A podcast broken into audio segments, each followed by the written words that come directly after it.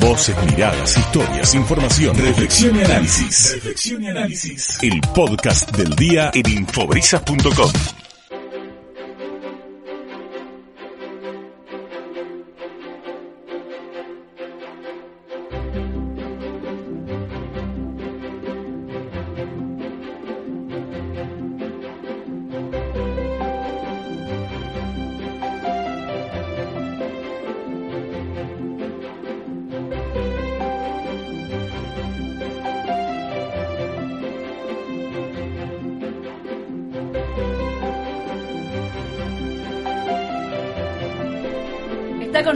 un periodista que mm, nosotros conocemos a través de la televisión, que vive en Atlanta, en Estados Unidos, que mm, es muy representativo de mm, una cadena de noticias internacional como es CNN, y él eh, es tan profesional, tan preciso para su manera de comunicar, de dar las noticias, es cálido, es eh, un comunicador modelo que es argentino, pero que mm, vive en Estados Unidos hace más de 20 años y a través de la señal de CNN en español nos llegaban a nosotros las noticias a través de esa mm, mirada mm, eh, argentina que para el resto de la gente seguro será imperceptible, pero para nosotros no, porque sabemos que es un comunicador forjado en Argentina, que se hizo como locutor en Buenos Aires y que mm, salió al mundo con eh, esa convicción de buscar algo más, aunque con ciertas inseguridades, pero su talento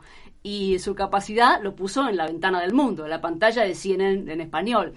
Ahora está en Mar del Plata y tiene mucho para contarnos es Guillermo Arduino, que va a charlar con nosotros acá en el estudio de Radio Brisa. Guillermo, bienvenido. Gracias, Florencia, ¿cómo estás? Muy bien, ¿cómo estás vos viviendo en Mar del Plata después de haber estado contándonos las noticias a todo el mundo a través de CNN? Bueno, yo tengo toda la vida tuve una casa acá en Mar del Plata de vacaciones que era de mis padres desde el año 72 y mis padres murieron, después la casa me la quedé yo y siempre venía y bueno, vi crecer los, los árboles por fotos, vi, eh, hice arreglos a distancia a través de fotos y bueno, cuando me desvinculé de CNN en junio de 2021, ahora, eh, fue el momento que dije, bueno, lo primero que voy a hacer es subirme un avión e irme todo el verano a Mar del Plata, como lo había hecho cuando era chico, y vamos a ver cómo me siento. Es una prueba piloto, ¿no? Porque eh, cuando yo me fui de CNN en, el, en junio, dije, no voy a trabajar más. Y vine acá y con una mirada autoanalítica, me, me di cuenta que me resultó más fácil de lo que pensaba, ¿no? Entonces Creo que el año que viene me vengo de octubre a mayo. Eh, y tengo algunas responsabilidades que cumplir y que estoy asumiendo ahora a nivel trabajo, pero no con la intensidad de los, de los 22 años que estuve en CNN, que fueron eh, 9, a ver, déjame pensar, hasta del 99 al 2011 fueron 12 en inglés. Claro. Y después fueron 9 más no, 10 más en español. Claro, fueron 10 en español. Exacto. Ahora me imagino que mm, terminar un vínculo de tantos años con un medio a nivel mundial tan importante es fuerte para reacomodarse. Vos, por supuesto, sos un súper profesional que tenés ahora nuevos objetivos, pero mm, esos 20 años, 20 y pico de años en, en CNN, con ese profesionalismo, esa exigencia, esa presión para presentador, ser presentador de noticias, estar en momentos calientes de noticias de interés mundial en vivo, entrevistando, contando lo que pasa. ¿Qué te sacó de tu vida personal y del disfrute esa exigencia de 22 años en CNN? Muchas postergaciones por cuestiones de tiempo, yo, si yo estaba bien con mi trabajo, estoy bien en cualquier lado. Es decir, yo estaba contento con mi trabajo que consiste en una buena remuneración, en un lugar en el que uno pueda crecer como persona y como profesional, tener gente de quien aprender y formar gente que viene atrás. Y a mí eso, eso yo lo encontré en esta gran cadena gracias a una persona que se llama Ted Turner, que tiene dos estancias gigantescas en la Patagonia, con quien tuve, no lo veía diario, lo vi en pijama en el, en el, um, en el lugar, en la cantina, vamos a decir, del CNN Center en más de una oportunidad en el 99. Él se desvinculó en el 2001 de la empresa, pero como yo conduje en inglés el programa World Report, que era el noticiero insignia internacional de CNN, y yo fui el conductor durante desde el 2004 al 2011. Y cuando yo me pasé español, desapareció el noticiero ese. Yo tuve la oportunidad de verlo a él en los aniversarios clave, porque él fue el creador de este programa, y pude hablar, y entre ellas cosas, cuando yo le dije que yo era argentino, y él me dijo, este, tengo dos ranchos, ¿no? Eh, como se dice en inglés, eh, dos estancias en Argentina, y hablamos mucho, tengo que marcar que este hombre fue un gran visionario, un hombre muy generoso con la sociedad, eh, no solo con la sociedad estadounidense, con la sociedad mundial, es un donante de dinero a las Naciones Unidas cuyo objetivo es lograr la paz mundial. Él es un tipo que logró mucho, pero que también dio mucho.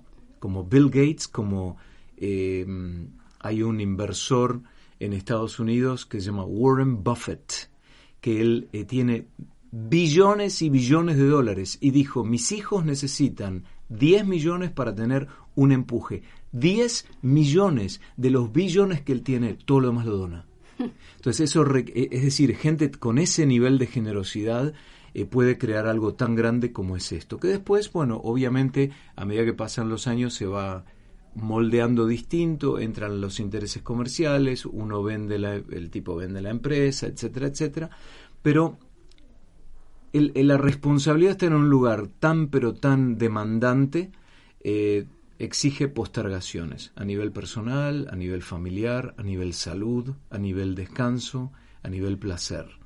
Pero bueno, uno asume esa responsabilidad y la tiene que cumplir. Bueno, justamente un, ejemplo de eso es, es muy claro hoy estás disfrutando de estar en contacto con la naturaleza, de respirar aire puro. Si tenés cámara, muestro las, las heridas en las piernas de subirme al techo de mi casa para cambiar las tejas. claro, esas cosas. Después de 22 años, estás reencontrándote con las cosas simples de estar en contacto con la naturaleza, de eh, cierta libertad.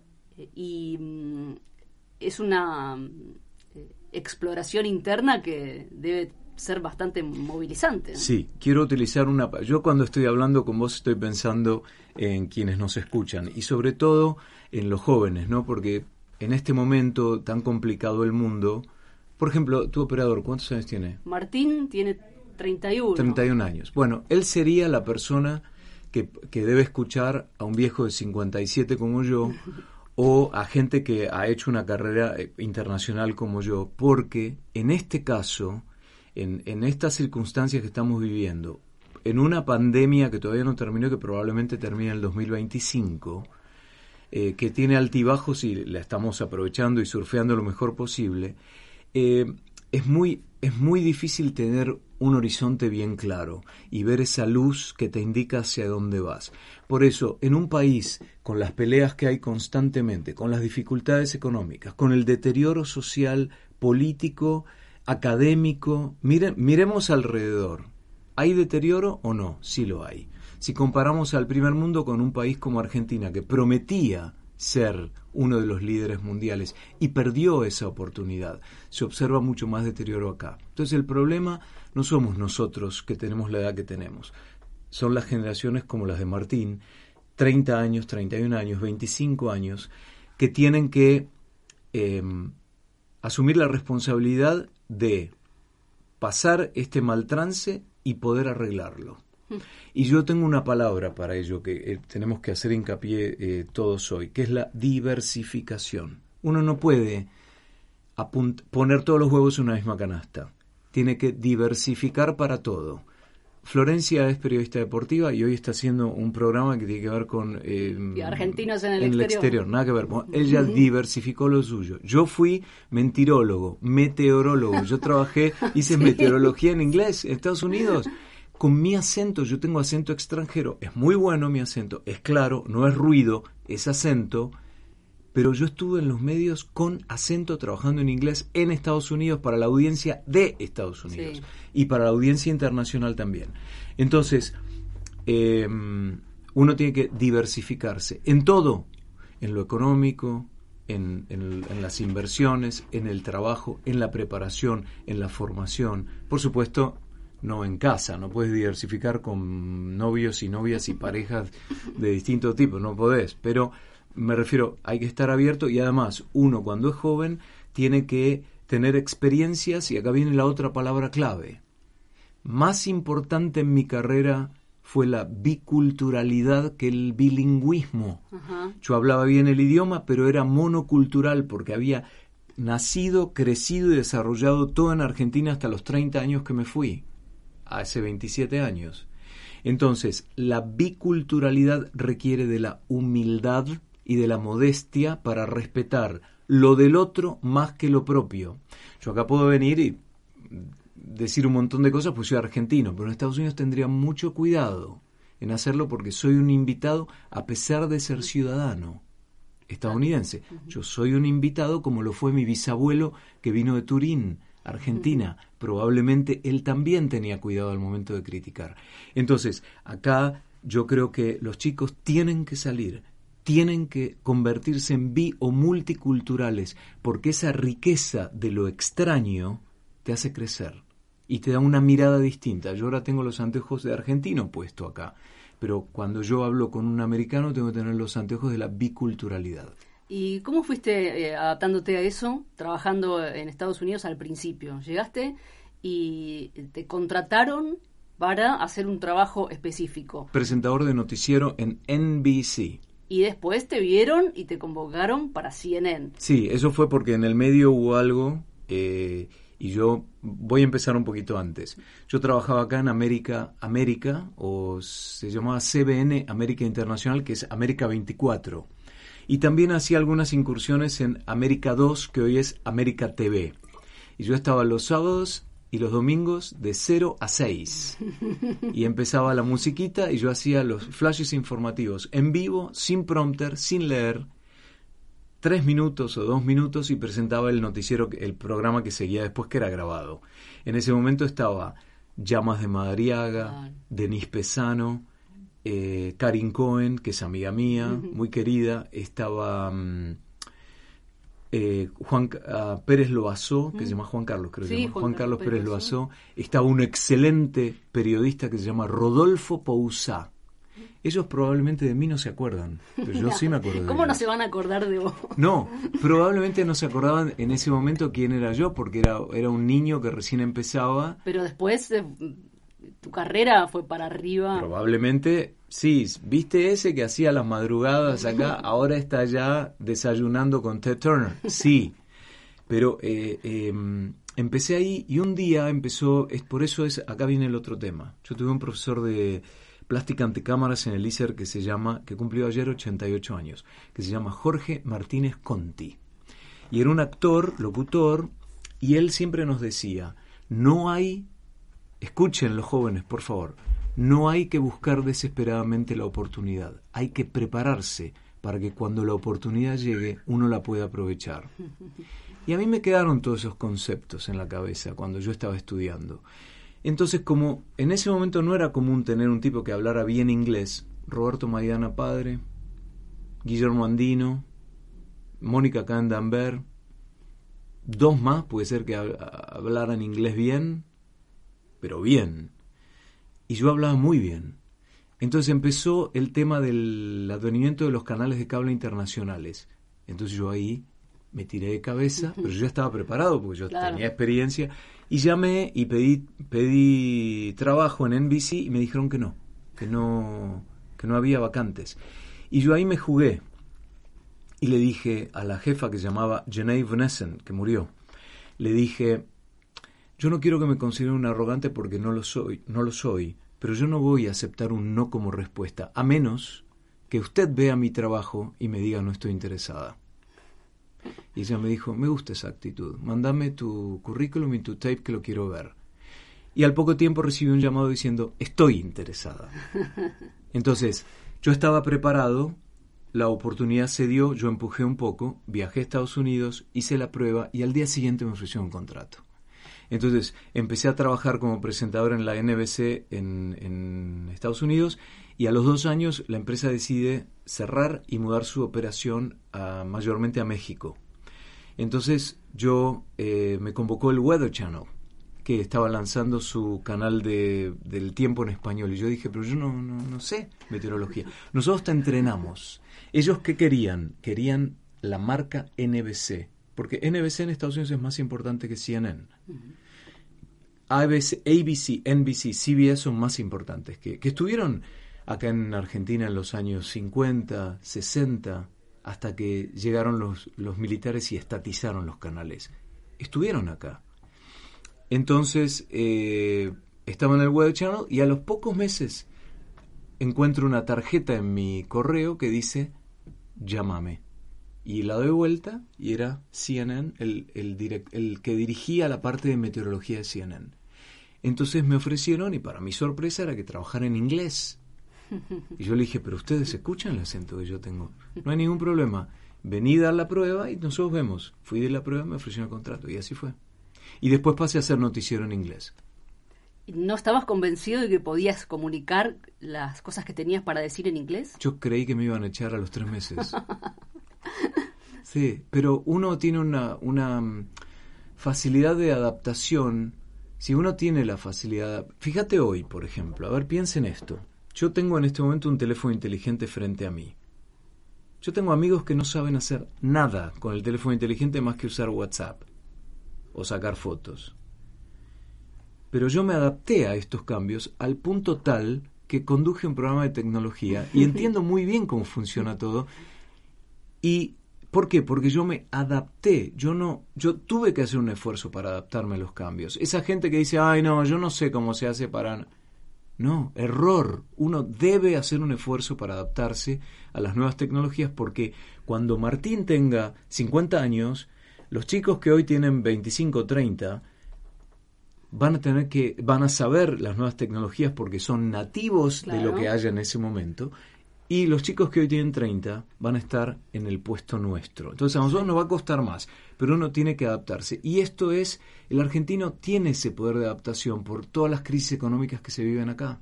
Sí, tal cual. se vive adaptando. Entonces, ¿por qué no adaptarlo también para, para, para lo que te enriquece, para lo nuevo, para lo tecnológico, para lo distinto?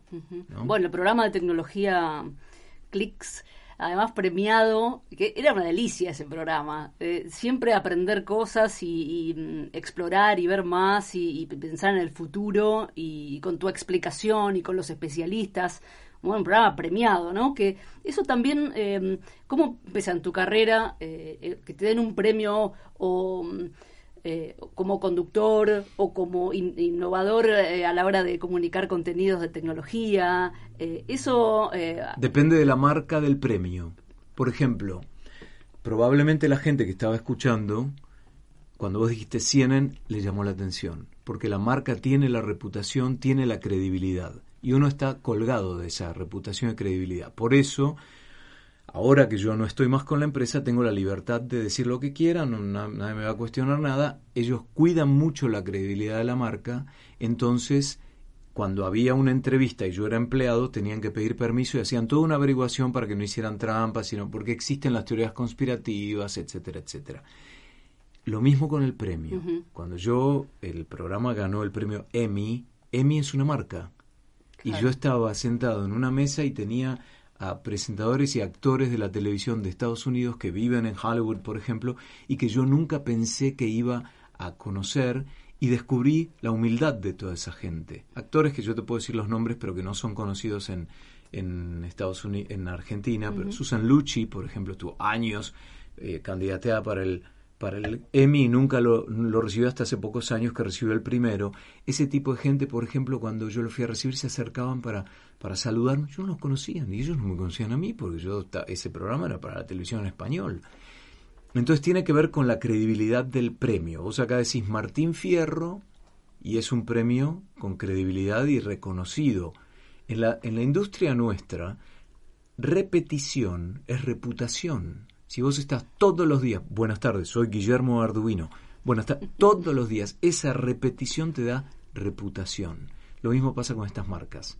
Por eso los planes de publicidad te dicen, ¿usted qué quiere vender? El termo... ¿Cómo se llama? No, no, no, que esta marca no... Bueno, el termo pirulito tiene que hacer una campaña y empezar ahora. No le sirve que vaya dos Claro. semanas en la radio. Tenés que hacerle una campaña para lograr la repetición. Claro. ¿no? Entonces, eh, eh, más o menos lo mismo funciona con nosotros. Y eso a mí me dio un empujón muy alto, porque cada vez que yo iba a presentar una conferencia o me contrataban de una universidad para dar una clase, decían, señoras y señores, ganador del premio Emmy en 2014 y he nominado no sé cuántas veces, yo gané dos, después gané otro por la cobertura de Barcelona como mejor presentador. Claro. Entonces, eh, eh, eso pesa mucho y es lo primero que llama la atención, ¿no? Entonces las marcas son... Sí, tal cual. Eh, mm, recién decías algo eh, que mm, me remite a, a una charla que tuvimos también en este programa hace muchos años. Que estás siempre pensando en quién está del otro lado escuchando, Claro. lógicamente, ¿no? Nosotros estamos acá para contar lo que tenemos para decir a un público determinado y en ellos tenemos que pensar. Pero, ¿qué te pasaba a vos cuando saliste de Argentina ibas a contar noticias o eh, sabías del otro lado, por ejemplo, que en algún momento pensabas en que el que te estaba escuchando era tu padre. Bueno, es que así fue, porque cuando yo estaba en inglés, yo trabajaba en las mañanas de Europa, África y Medio Oriente. Entonces, eh, yo tenía, era para mí las once y media de la noche y yo tenía que decir good morning. Y porque era en Europa eran las casi las seis de la mañana. Y había una presentadora en Londres, una presentadora en Berlín y yo estaba en Atlanta. Y al principio, mi papá eh, estaba en Buenos Aires, mi papá hablaba inglés. eh, eh, mi papá había sido ejecutivo de Colgate Palmolive, era doctor en química y mucho mayor que yo, 40 años más, por eso ahora no los tengo, porque yo soy el menor. Y, yo pensaba en mi papá y siempre eh, pensaba en mi papá porque él me estaba viendo. Y después cuando murió mi mamá, en el 2000, en el año 2000, yo lo llamaba muy seguido a mi papá porque estaba solo en casa y eran una pareja muy unida. Entonces siempre pensaba en mi papá. Cuando mi papá murió fue muy extraña esa experiencia, porque mi papá murió y yo volví de haber estado unas tres semanas en Buenos Aires y la primera vez que salí al aire no estaba mi papá, que era quien me veía en la primera salida y después iba a dormir. Entonces a mí, a mí eso, eh, para mí eso fue muy raro. Eh, de todas formas, como yo no vivía en Argentina hacía varios años cuando mis padres murieron, esa cotidianidad no la tenía. Por lo tanto, puede sonar duro, pero yo no los extrañé de la misma forma que los extrañaron mis hermanas. ¿Entendés? Porque yo no, no tenía esa cotidianeidad. Y también debo decir que para mí era una preocupación pensar que mi papá estaba solo, que tenía casi 80 años y que estaba en una casa solo, a pesar de la cercanía de mis hermanas, pero no era como antes. Y para mí fue una liberación el hecho de que ya no estuviera más, porque a mí se me fue la preocupación, ¿no? Ahora, Guillermo, cuando venís a Mar del Plata y, y te ubicás en un lugar geográfico, en un barrio de Mar del Plata, que te remite un poco también a, Sí. a tu época con tus padres. ¿Eso te moviliza, te remueve? ¿Qué sensaciones te provoca volver a Mar del Plata y estar un tiempo largo? Me da mucha pena que mis padres no estén para verlo, pero fue un proceso... Cada vez que venía, la, la falta de presencia de mis padres los aleja más del recuerdo con Mar del Plata. Y los cambios que hay en la casa, el- los cambios que hay en el jardín, quedaron los árboles frutales, por ejemplo, que plantaron mi papá, mi mamá y algún tío mío. Eh, y eso sí, pero me queda la idea de qué lástima que mami y papi no pueden ver esto, ¿no? Eh, soñaban tanto, querían tanto Mar del Plata, venían seis meses, cuando se jubilaron venían la mitad del año acá, la mitad del año en Buenos Aires. Entonces, qué lástima que no lo pueden ver, ¿no? Porque Mar del Plata, a pesar de estar deteriorada como ciudad, porque a mí, el, vi- el viniendo de afuera, me choquean las, las, um, las rejas de las casas. Me choquea ver rejas, Claro. cosa que ya no existe. Existen algunas ciudades, pero no en la ciudad que yo en la que yo vivo. Los Ángeles, Nueva York, en las zonas medio difíciles hay mucha reja. Y, pero la ciudad mantiene esa elegancia que le da algunas casas antiguas y el terreno irregular. Pinamar no tiene la altura que tiene Mar del Plata, que vos vas manejando por la costa y la ves a diferentes alturas. A pesar de que Pinamar es una ciudad muy paqueta, pero Mar del Plata tiene esa presencia, esa elegancia desde el día de su fundación, que se lo da el accidente geográfico. Claro. ¿No? Em, entonces, a mí me pasa eso de pronto, ¿no? Yo veo, veo Mar del Plata y todavía mantiene eso que era de cuando yo era chico. Qué lindo, qué lindo. Y también pienso que ahora que se te abren oportunidades laborales diversas, porque dejas la marca que te identificaba hasta el año pasado, que CNN, vos sos tu propia marca, entonces ahora se abren nuevos caminos. Y sin embargo, en este mundo de mm, eh, virtualidad y trabajo remoto, vos podés trabajar en cualquier parte del mundo y estar en las altas esferas de cualquier medio o empresa que te contrate. Y es un poco lo que estás transitando ahora, ¿no? Una posibilidad de trabajar desde cualquier parte del mundo y me, me, anticipo a decir que en tu cabeza puede estar Mar del Plata como una opción para vivir.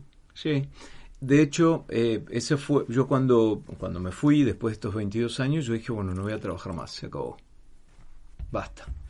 Eh, voy a hacer ajustes económicos para poder vivir eh, de esta forma, pues yo no tengo edad para jubilarme todavía. Yo me voy a jubilar en Estados Unidos, pero a los 67. Ah, claro. Puedo jubilarme a los 62 en forma temprana, con una jubilación reducida, o a los 67, que es la edad regular, o a los 70, que es la tardía, y ahí recibís más dinero aún. Pero yo entonces dije, bueno, voy a hacer los ajustes necesarios como para poder tener algún, algún ingreso y, eh, y poder vivir bien, con menos, pero bien. Eh, ¿Dónde vivir? Sí, y yo pensé, Mar del Plata, la mitad. Además, cuando me entrevistan, me preguntan, o la gente que, con la que trabajaba, vos sos de Mar del Plata, ¿no? Pues siempre hablo de Mar del Plata.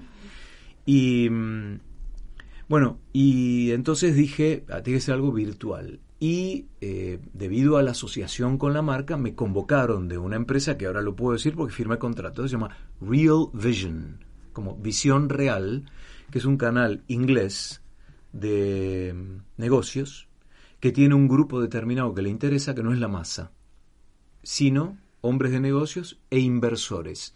Y por mi perfil tecnológico me contratan como presentador y editor en temas cripto, de criptomonedas. Claro. Entonces, eh, eh, ya firmé contrato y tengo, creo que voy a empezar en abril. Eh, va a ser remoto y, bueno, yo me voy a mover por todo el mundo, pero Mar del Plata va a ser una de las bases para trabajar. No puedo trabajar en mi casa en Alfar porque hay perros alrededor, entonces tendría que tendría que modificar toda una habitación para que no se metan los ladridos del perro, porque los ladridos del perro pueden entrar en la casa de un invitado, pero no en la casa del conductor. no, claro. Entonces, y ellos no saben dónde uno está ni interesa dónde uno esté. Entonces tengo que eh, solucionar ese problema, ese tema, pero eh, voy a estar dando vueltas y voy a estar trabajando en, me tengo que conectar con Londres una vez por semana y es una hora. Qué bueno, Guillermo. ¿Y dónde te sentís más cómodo o más en casa? Porque eh, Atlanta es tu lugar en el que pasaste mucho tiempo trabajando. Venís a Argentina y estás acá en Mar del Plata. También tenés tu base en Madrid. Eh, ¿Hay un lugar en el que te sentís más en casa en el mundo? Estados Unidos. Ah. sí. Y me siento, me siento más cómodo en Estados Unidos porque todo funciona y todo es previsible, ¿se dice? Previsible. Por ejemplo, la administración de la justicia es clave para que un país funcione. Vamos a pensar juntos en, un partido de fútbol. A ver, un Boca y River en el estadio de River. ¿Tenés la plena confianza que el, que el partido está, no está arreglado cuando hablamos de fútbol? No. No está arreglado. No tenemos la plena confianza. Pero cuando va la gente que va a la cancha. Ah, sí, sí, sí. No sí. está arreglado. No, no, claro, el hincha va con la ilusión de que su equipo gane. Ok, ¿se Sí. cumple el reglamento o no se cumple en un partido de fútbol?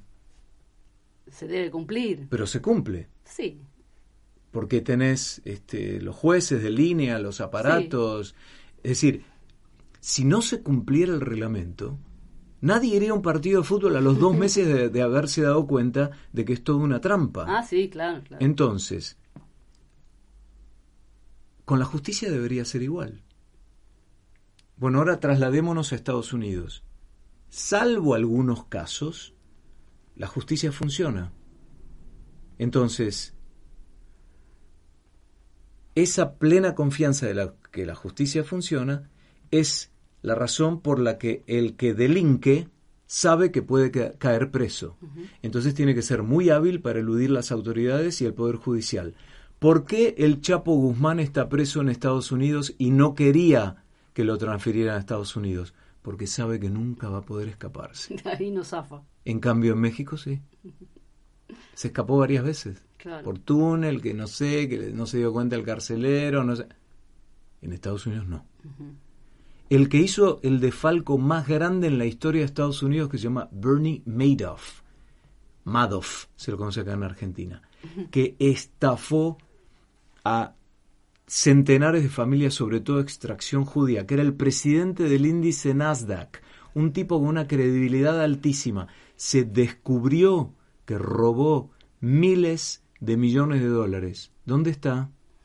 Preso. ¿Cuándo va a salir? Nunca. Entonces, el tema de la administración de la justicia, el cumplir la ley es fundamental. Eso es lo que a mí me garantiza, cuando yo estoy en Estados Unidos, que si alguien hace algo mal, la va a pagar. Y si vivieses en Argentina un tiempo y otro tiempo en Estados Unidos, ¿crees que te podrías adaptar a Sí. cómo se vive en Argentina? Vuelvo a lo que decía anteriormente, la fa- uno debe luchar para tener una capacidad de adaptación, porque es lo único que te... En esto, vamos a, vamos a ir un poquito más atrás. Y ahora estoy pensando en gente un poco mayor a la que le estamos hablando, ¿no? Porque los chicos lo saben. Los cambios hoy en día suceden muchísimo más rápido. Cuando yo me fui de mochilero a Europa a los veintipico de años, yo a mi mamá no la llamaba por teléfono ni podía usar WhatsApp porque no había. Le mandaba postales. postales, no podía llamar por teléfono, era carísimo. Y faxes ni pensaba, había postales se mandaban. Entonces, si la Segunda Guerra Mundial, cuando fue la Segunda Guerra Mundial, muchos se vinieron de Europa para acá para estar seguros. Hoy no es seguridad si hay una tercera guerra mundial que va a estar más seguro por una cuestión de distancia. ¿Por qué la pandemia se expandió más rápido en este último tiempo? Porque la gente viajó en avión y trajo a distintos países del mundo, originalmente desde Asia, trajo el virus. ¿Qué, ventaja te da estar en Argentina frente a lo que pasaba en Europa y en, y en Oriente? Ver qué es lo que pasaba en Europa cuando llegó de Oriente porque va a llegar a Argentina. Y llegó. Entonces, acá, acá el problema es que todo sucede muy rápido. Entonces, la gente mayor le podemos decir ahora, la necesidad de adaptarte tiene que ser mucho más rápida, porque los cambios suceden con mucha mayor rapidez. Entonces, esa necesidad de adaptar, espero no estar hablando en chino, pero No. esa necesidad de adaptabilidad, no se olviden de la diversificación, esa necesidad de adaptabilidad la tienen que ejercitar, es un músculo, no puedes decir, ay, bueno, mañana voy a ver, no, porque te comen, te come el león, te come. ¿Entendés? Fíjate en nuestra profesión. Por ejemplo, yo tengo un profesor en el liceo que se llama Efraín Pérez Ibáñez, que no hace mucho murió, un hombre que fue profesor de Héctor Larrea, a ver si somos claros. Y él decía, te come, él decía eso justamente, te come el león, hay que adaptarse rápidamente, hoy hay que ser natural como locutor, uno tiene que ser natural, porque si no te adaptás al, a lo que requiere la audiencia hoy, perdés. Entonces, ese concepto yo creo que es muy importante para recordar y nosotros no podemos dejarlo para mañana, tiene que ser ya, hoy, hoy. Claro, que yo me pregunto si en ese nivel de adaptabilidad que, que evidentemente hay que tener, con tu cabeza abierta de haber estado en distintos lugares del mundo, de tener ese lugar de privilegio para comunicar desde un lugar muy importante, si crees que te puedes adaptar a esas cosas de Argentina, que nosotros las vivimos en el día a día y que quizás ahora cuando venís te chocan desde las rejas a eh, el nivel de baja credibilidad de la justicia, ese día a día... me da miedo, verdaderamente me da miedo, porque uno piensa, viste, si a mí me pasa algo o me hacen algo, ¿cómo, ¿Cómo voy a estar respaldado desde el punto de vista de la policía y la justicia? Yo cuando una vez hubo una pérdida de gas en casa en Atlanta muy importante, vinieron los bomberos y me dijeron salga ya. Y yo salí de mi casa, se metieron ellos y estuvieron como 45 minutos abriendo todo y yo nunca cuestioné que me fueran a sacar algo y no me sacaron nada. Yo hoy no estoy tan seguro acá si le permitiría el acceso a la policía dentro de mi casa si estuviera solo. ¿Entendés? Si estoy con alguien más puedo... Es decir, también tiene que ver un poco con, el manejo de la información y con las historias este, eh, acá en este país y, eh, y, también las teorías conspirativas. Vamos al tema del ser vacuna, eh, pro vacuna o antivacuna. muchas veces la gente me dice, no, ¿no viste en YouTube ese tipo que está mostrando que en realidad esto fue armado por Bill Gates? ¿Qué tipo? ¿Qué pruebas mostró? No, pero él lo dice, él dice ahí, mostró la foto. ¿Qué foto? A ver, quiero ver la, ver la veracidad de esa foto. ¿Entendés? Entonces, hoy en día está el tema, hay que estar muy alerta, muy, pero muy alerta. seguro. Eh, ¿Por qué, Guillermo, en su momento no estabas tan eh, convencido de que podías llegar alto en tu carrera? Porque en algún momento has dicho esto de que eh, pensé que me iban a echar o eh, no sé si estaba listo, pero dije que sí, que estaba listo ah, para tomar la oportunidad. Eso tiene que ver con tal vez cuestiones culturales, que de, formación. No, lo, del, lo del inglés era porque dije, bueno, de estos tipos se dan cuenta el acento que tengo yo. yo siempre pongo el ejemplo del tío de mi cuñado que se llamaba Pierino y él había venido acá de adulto y él decía mi sobrino Corque Corquito. Y no, nadie le iba a decir, ¿eh? ¿Qué? ¿Qué quiso decir? ¿Qué? ¿Qué? No, eso es acento. Ahora, si viene alguien y dice, piensa preguntarle, ¿usted piensa? Eso es ruido. Entonces, eh, Pierino tenía eh, acento. Yo tengo acento cuando hablo inglés, a pesar de que lo hablo muy bien, pero tengo acento. Entonces yo creí que, bueno, tal vez había gente que no le iba a gustar a mi acento y iban a decir, ¿por qué contratan a este que es extranjero en un americano? Pero yo en ese momento no me di cuenta que en realidad lo que se buscaba era la diversidad. Claro. Y si te fijas, hoy en los medios de comunicación acá pasa lo mismo. Vamos a ir un poquito, es decir, no es falta de autoestima, sí es falta de ambición. Yo no soy un tipo ambicioso, yo soy un tipo simple. Yo no necesito de mucho para estar contento. Lo que pasa es que cuando asumo una responsabilidad la cumplo a muerte yo tengo una exigencia conmigo mismo muy alta, ¿no? Y ahora, yo pensaba recién, el tema del INADI y demás, y hablemos de la ley, por ejemplo. Hoy, si alguien ataca a un grupo minoritario LGTB no sé cómo se le dice acá, eh, LGTBI, ¿no? Sí, cada vez se agregan más letras. Bueno, si alguien atenta o hace un comentario denigrante con respecto a este grupo, se te vienen todas las organizaciones encima, se te viene la ley encima. Hoy yo no creo que en una conversación en casa entre tres o cuatro familias y amigos de diferentes generaciones, alguien vaya a decir a mí esto me da asco. Tienen cuidado. ¿Por qué? Porque la ley se hace cumplir, porque es ley y porque el gobierno está muy duro con ese tema. Entonces, está el, está el hecho de ver la consecuencia que puede existir y después las nuevas generaciones que tienen un proceso de adaptación a estas nuevas ideas muchísimo más fácil. Para mí eso se debe abrazar. Es decir, se debe aceptar y se debe incluir. Ahora lo que hace falta es apretar las clavijas con el tema bullying, por ejemplo en el colegio, en el trabajo. Otro ejemplo más te voy a dar. Cuando yo me voy a Estados Unidos, eh, se tuve que hacer un curso de, se llama Respect in the Workplace, que significa respeto en la oficina. y hablaban de, eh, te daban ejemplos, ¿no? Casos con video, qué sé yo. Entonces aparecía una chica con un escote muy abierto, eh, eh, pechos bien pronunciados y una pollera corta que llegaba a la oficina y la empezaban a molestar.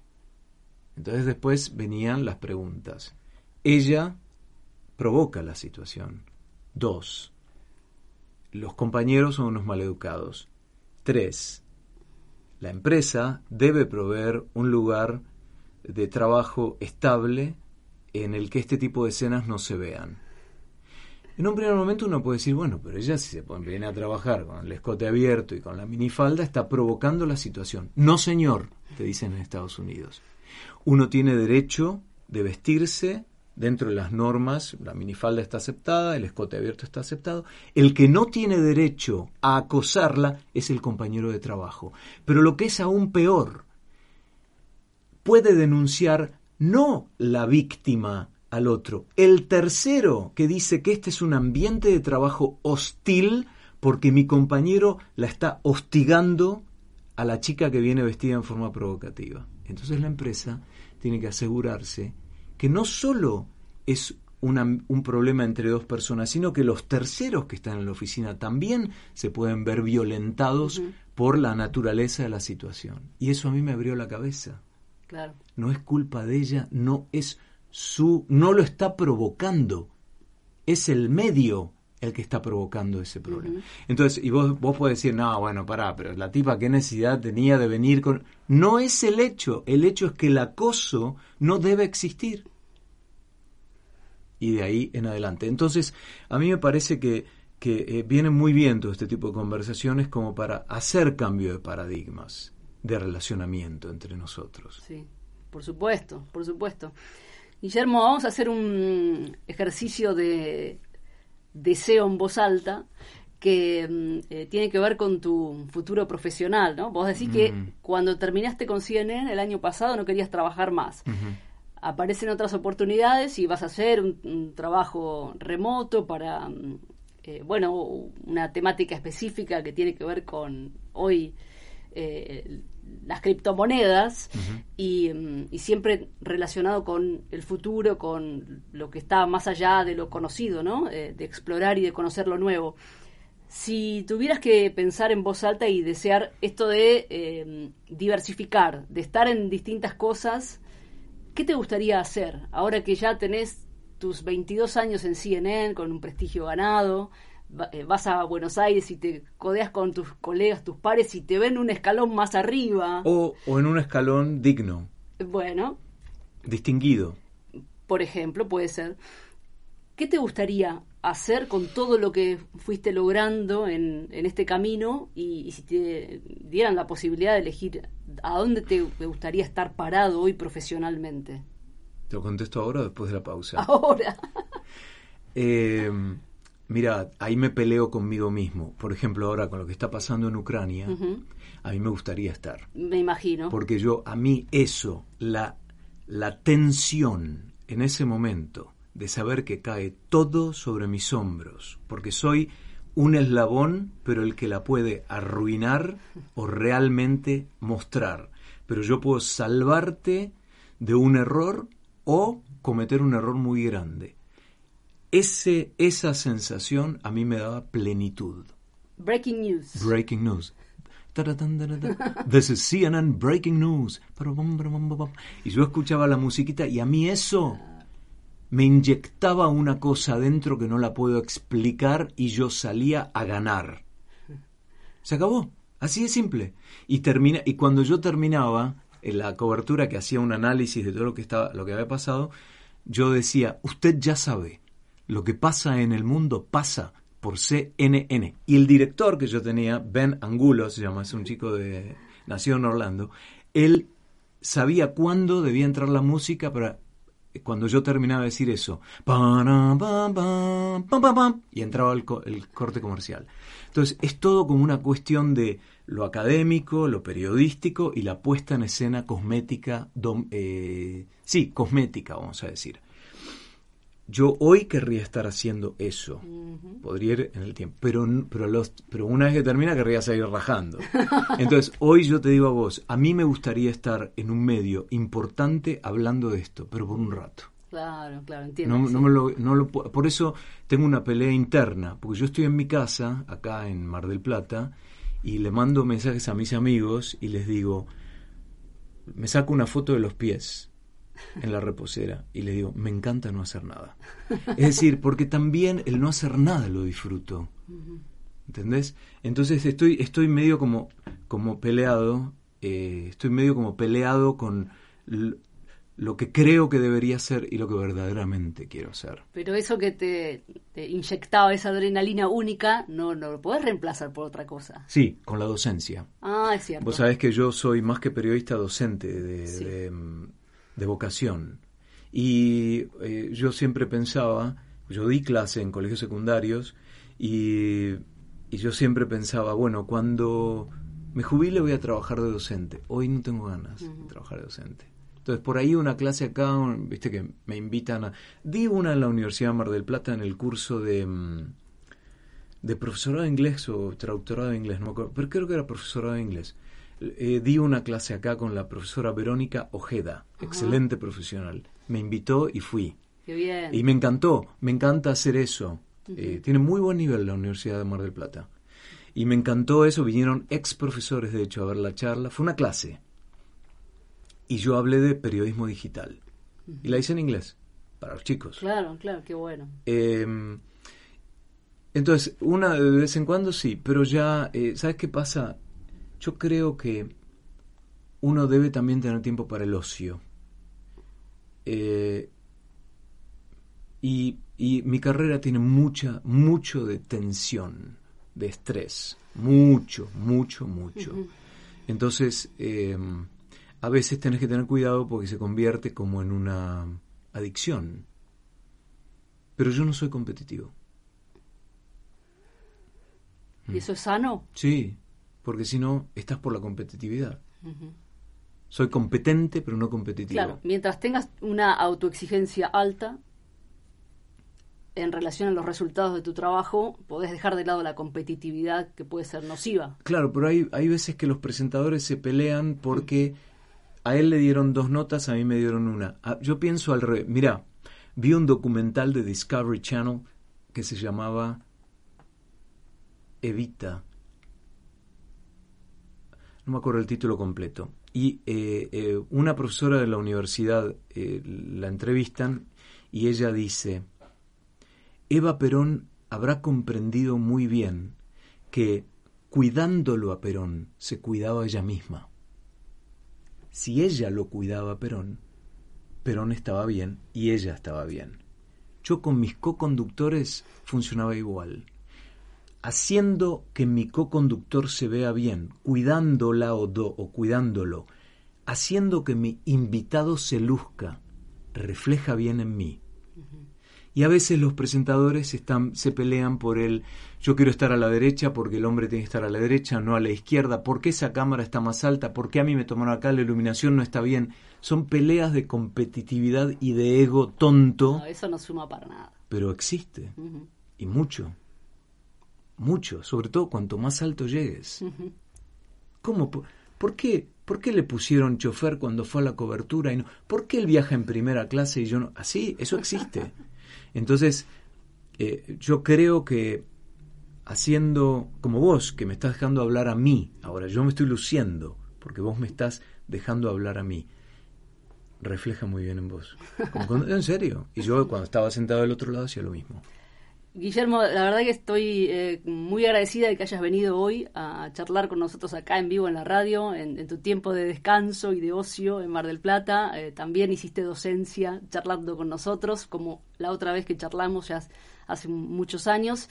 Y mm, yo deseo, como mm, eh, consumidora de tu trabajo, que, mm, que lo puedas hacer de de manera plena, que ojalá no sea, como vos decís, hacerlo un ratito y cada tanto, porque necesitamos, eh, en Argentina necesitamos comunicadores como vos, que además inspiren a las nuevas generaciones, que eh, no, las nuevas generaciones, no me incluyo, por supuesto, porque ya estoy en un camino intermedio, pero nosotros los de mediana edad necesitamos referentes que nos marquen el camino también. Imagínate los más jóvenes.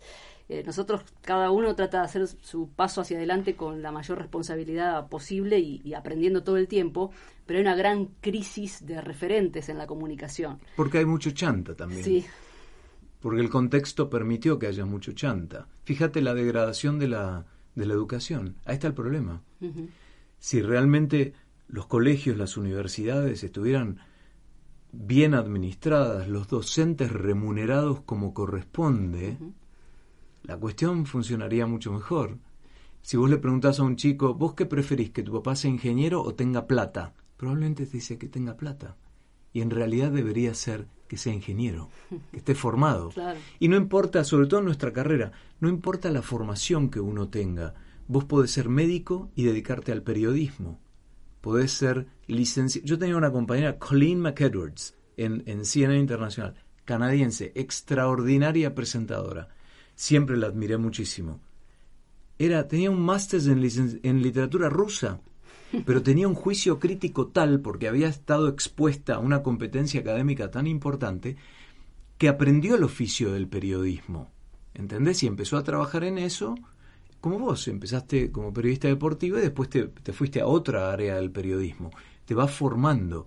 Eh, y yo creo que la docencia es fundamental porque los chicos van al colegio no para informarse, sino para formarse el teorema de Tales y hacer las ecuaciones redox de química en quinto año, química orgánica, no sirven para que el chico ver, descubrir si puede ser un excelente químico. Sirve para que el proceso de raciocinio, de descarte, de cálculo, le sirva en el, en el le, le forme el pensamiento uh -huh. crítico, lo ayude a resolver problemas. Porque lo único que usamos cuando salimos del colegio, no sé si estarás de acuerdo o no, es la regla de tres simple. Es lo sí. que siempre usamos. El resto creo que no lo usamos más. Uh -huh. Pero todo ese ejercicio de entrenamiento, de ecuaciones, de análisis sintáctico, el leer La vida de sueño de Calderón de la Barca, el hacer historia de las instituciones americanas y argentinas hasta 1810, el Consejo de Indias y todo eso, nos sirvió para qué? Para formarnos, no para informarnos. Entonces yo creo que por eso se debe revalorizar la docencia.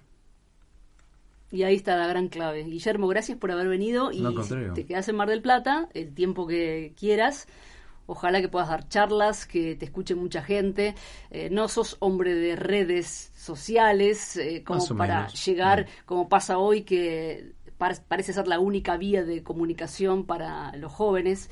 Eh, ojalá que de alguna manera encuentres, para bien de nosotros que te queremos escuchar, la manera de poder hacer docencia todo el tiempo a nivel comunicación que tanto estamos necesitando en Argentina. Así que yo me doy por hecha de haber tenido este pequeño aporte, habiéndote invitado acá y agradeciéndote mucho por tu tiempo. Muchísimas gracias y estén atentos a criptomonedas porque es algo que mmm, está para quedarse y probablemente tenga mucho que ver con la economía del futuro, aunque ya podemos decir que es del presente. Totalmente. Guillermo Arduino es argentino, lo han visto 22 años en televisión a través de CNN contándonos a nosotros y al mundo las noticias en español y en inglés. Hoy elige pasar parte de su tiempo en Mar del Plata.